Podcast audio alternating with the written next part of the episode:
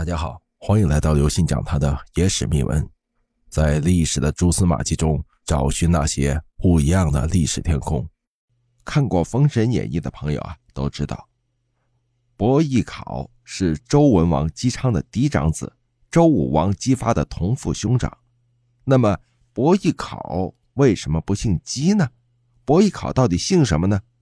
事实上啊，伯邑考是单名考，他姓姬。叫考全名姬考，考呢被封了个官是义，所以是义考。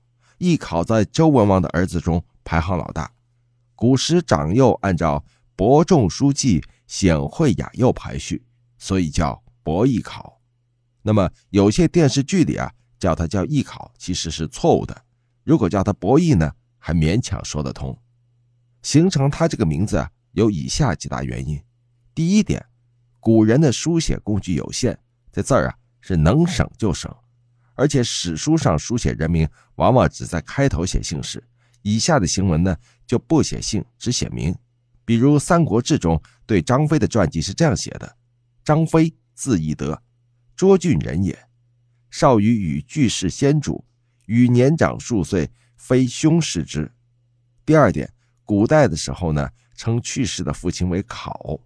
如果史书上只称伯邑考为考呢，后人就弄不明白到底是指父亲周文王，还是指哥哥姬考，因此啊，就把他的字也一并写上。这样的例子还有，如《秦本纪》中有百里孟明氏的说法。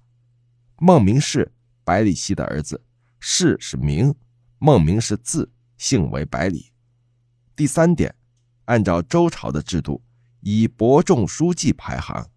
以公侯伯子男列爵位，因此伯也有老大的意思。这样解释，大家明白了吗？各位听众朋友，本次节目呢就跟大家分享到这里。如果您喜欢我们的节目，请您给予我们节目十分好评，并点赞关注，同时转发给您的亲朋好友，邀请他们一起来收听我们不一样的历史天空。